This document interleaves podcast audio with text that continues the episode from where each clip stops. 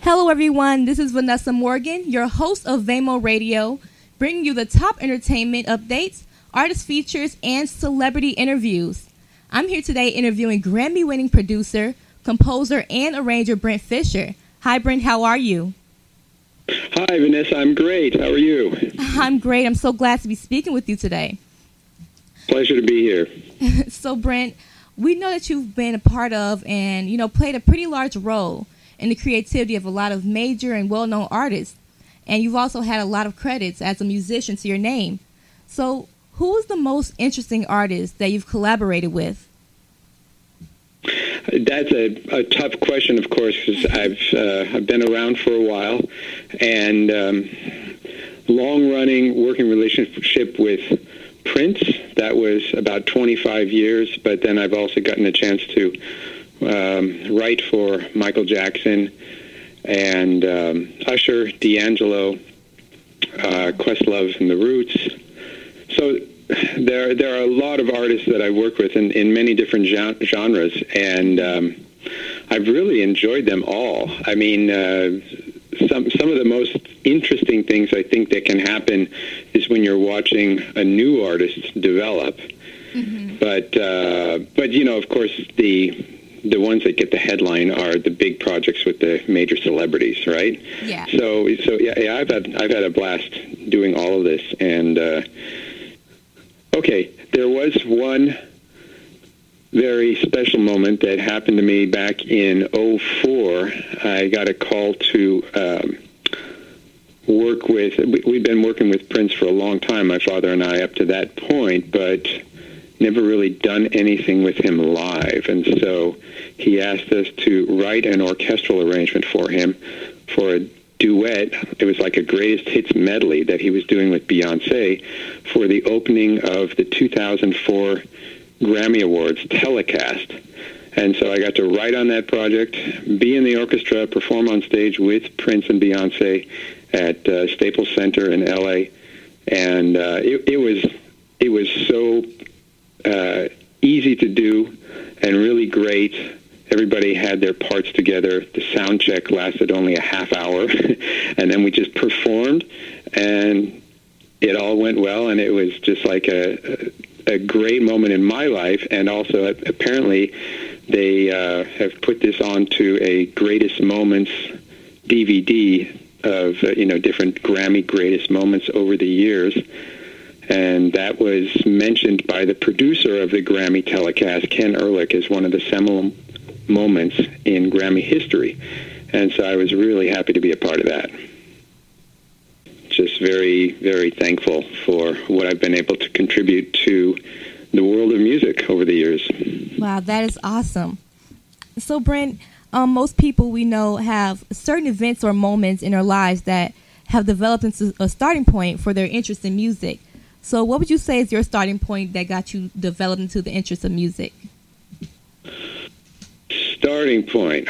Um, you know, that's that's all I ever knew. My father was a musician, also a Grammy-winning composer, arranger, producer, Clare Fischer, and uh, my earliest memories are of lying on a pillow underneath the grand piano while he was writing for something. Um, and that's you know that's when I was like two years old.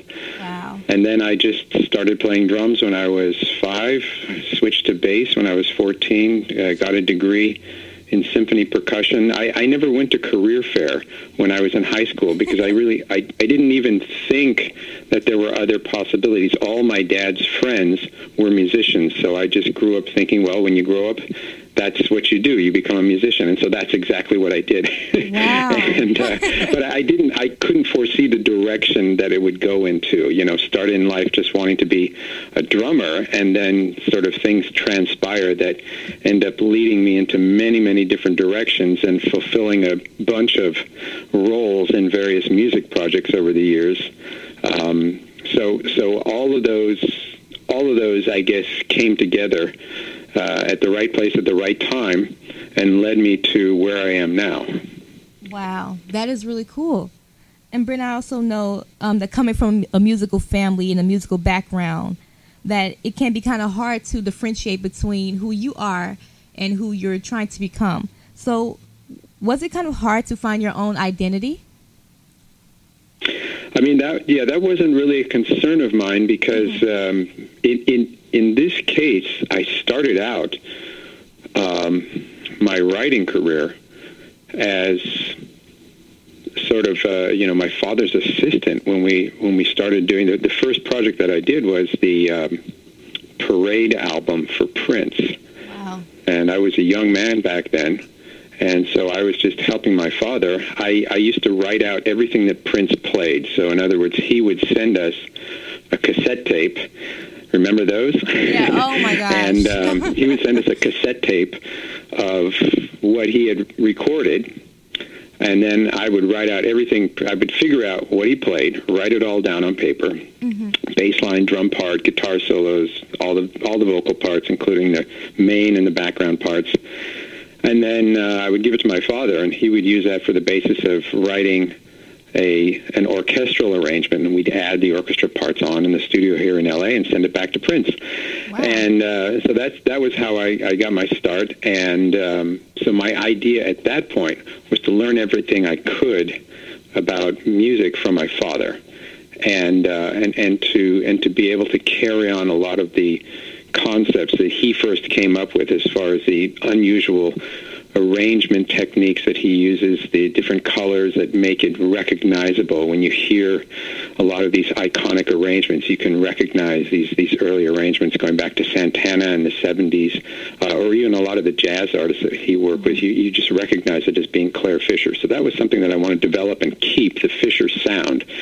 And in the process of doing that, I, I think the differentiation happened naturally, just sort of writing and enjoying what I was doing and uh, coming up with ideas along the way so that I think when, you know, the comments that I get when people hear some of my more recent work, like for Elvis Costello and the Roots or uh, D'Angelo, is that they say, yeah, the Fischer sound is there, but they recognize that it's me. So I, it, it's I'm I'm a part of the Fischer sound just like my father was, and uh, and so carrying on his legacy while creating my own is, I think, how I, how I have differentiated myself. But it was never a big worry. It was never like a problem to me or something that I felt like I needed to um, make my mark. You know, I think it just sort of happened organically. That's really cool. I like that. You know, I really appreciate how you're very knowledgeable about different concepts of music and um, especially for you to find your own identity is just an amazing thing. And also to keep the legacy going at the same time, you know, I haven't really heard too many people who have been as professional, who have been as successful as you have, but doing something you love. I really appreciate that. So, well, thank you. Yeah, it's been a pleasure. So, Brent, if someone were to look at your background credits, they would easily be able to see that you've done an array of things from percussion to bass to even being a synthesizer and even orchestrating. So, how do you know exactly what to apply to a song or what that song needs? Like, is there a certain guideline or a certain technique that you follow to find out what's missing? Yeah, and and sometimes it just depends on what the artist wants. When I'm mm-hmm. when I'm approached by an artist, they might approach me for a certain thing, um, and there there may be some people who just know me as a bass player and they just want me to lay down some bass tracks on their song. Uh, others may just know me as an arranger and don't even um, think about any specific instruments in regard to my skill set. But yeah, having a large skill set like I do makes it possible so that I can suggest many different things, and I can also put the put any of the skills that I have to good use when I'm working on a project, and I su- I can suggest things to artists um, that I feel will help really bring out. You know, you want to bring out the emotion in a in a a song. That's uh, that's the main reason why we spend so much time on you know three or four minutes of sound right. is because you have a message that you are trying to get across and the music helps bring out that message and how can i do that most effectively exactly now, also, Brent, um, people know that you've worked with a variety of artists as well, as you mentioned, and in so many different genres because you know you work with Usher, and he's more of like a, a soulful pop kind of feel, and Toni Braxton, she's R&B, King of Pop, Michael Jackson, and Prince. and even Elvis Costello, as you mentioned earlier, and he leans more into the rock kind of genre. So those are more of the professional side of you of what you worked with um, over the years in the music industry. So on a personal level, I'm really interested in knowing what kind of genre music do you listen to most?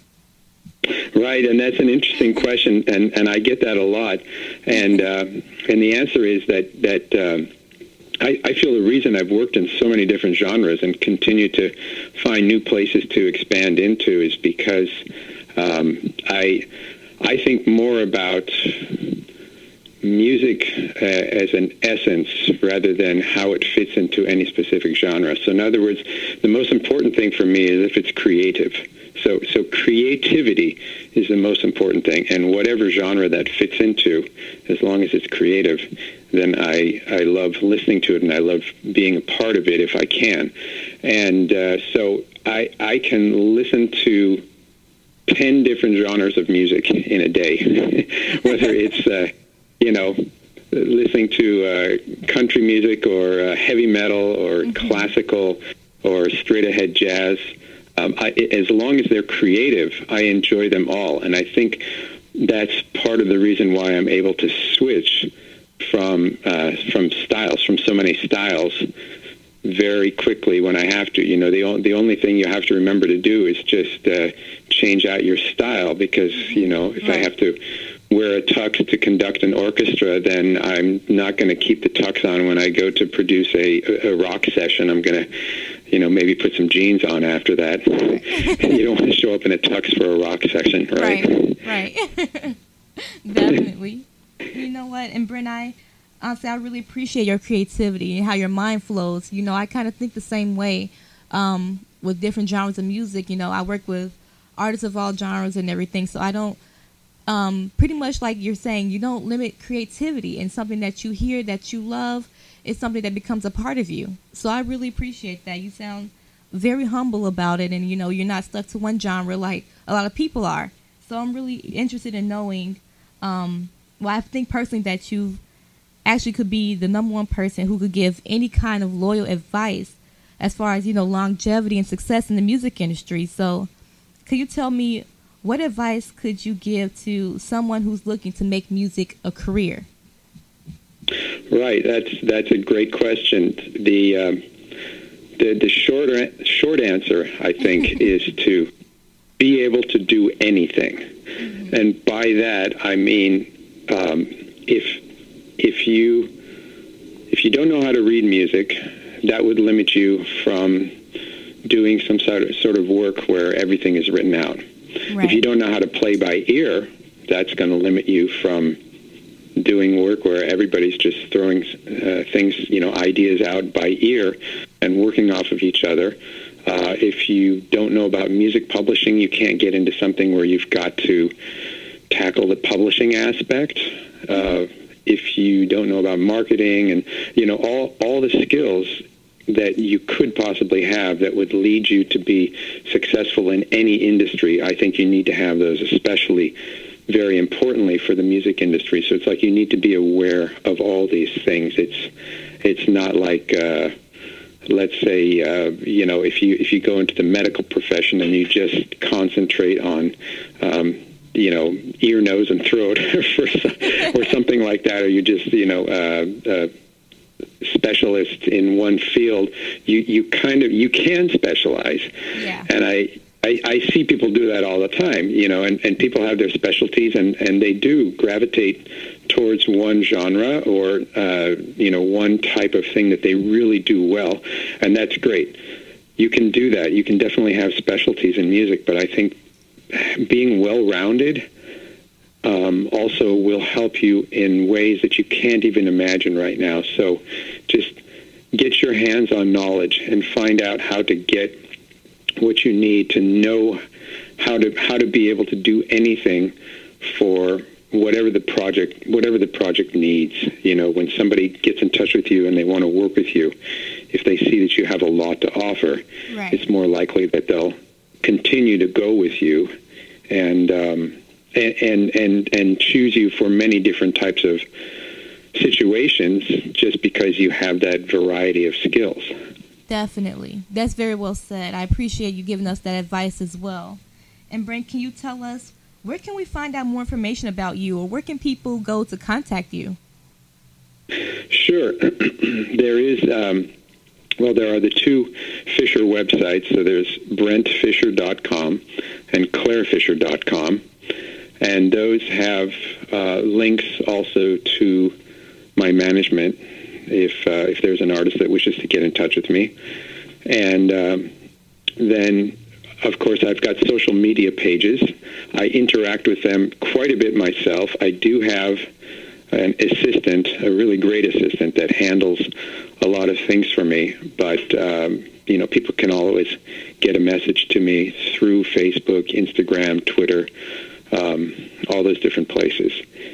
But uh, but yeah, so the the main thing is uh, check out the website, and then uh, if you're interested to see my credits, you could go to all uh, what is it? It's allmusic.com that lists like a complete set of my credits. And uh, of course, I'm all over YouTube. You can just type my name into YouTube, and various things will come up. Um, not necessarily with all the celebrities that I've worked with. It just depends on how the you know how how the the tags work on the the song title and the artist and everything like that.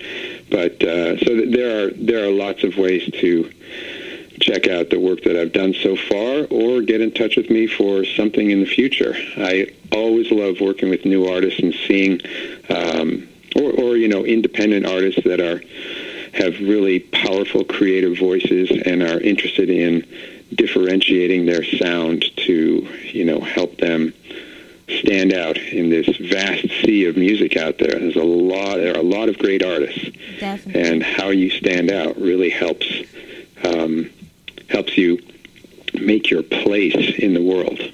Definitely. You guys, this has been the amazing Brent Fischer, and you can find out so much more information about him by visiting brentfischer.com as well as clarefischer.com, or even contact him through social media of Facebook or Instagram or Twitter, whichever one that you use best.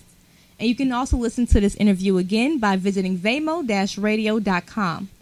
Brent, thank you so much for the interview. It was such a lovely time having you here. Thank you. It was great to talk to you, Vanessa.